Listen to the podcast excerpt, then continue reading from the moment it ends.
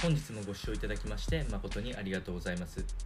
当番組 Good Quality of Life では日々皆様がワクワクして過ごせるような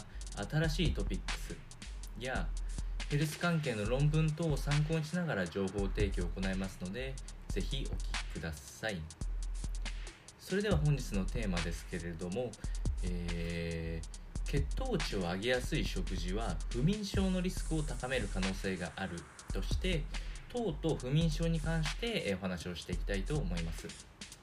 こちらの内容はアメリカのウーマンズヘルスイニシアチブ WHI 観察研究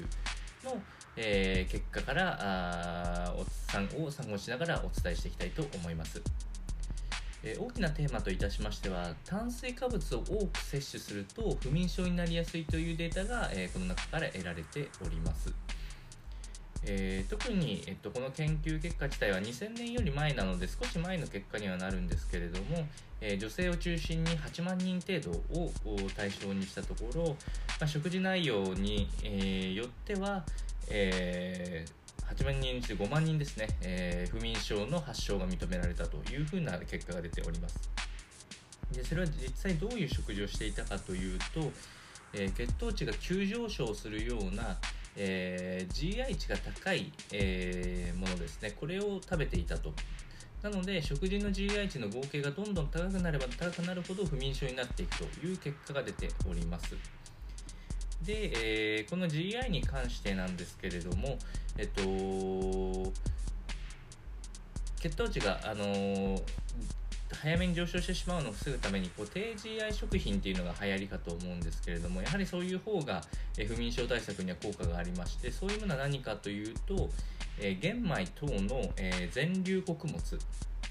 やさつまいも等の、え、食物繊維